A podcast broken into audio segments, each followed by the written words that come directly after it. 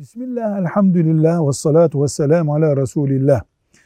Zikretmek, yani Subhanallah, elhamdülillah, Allahu Ekber, la ilahe illallah demek, zikretmek bunlar.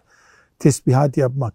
Bunlar için şartlar var mıdır diye sorulduğunda diyoruz ki farz olan bir şart yoktur.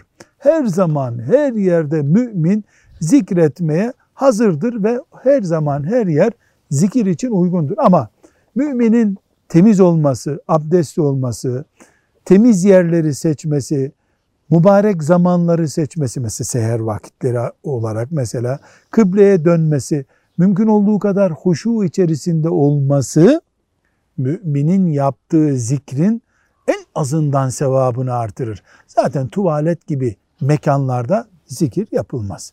Velhamdülillahi Rabbil Alemin.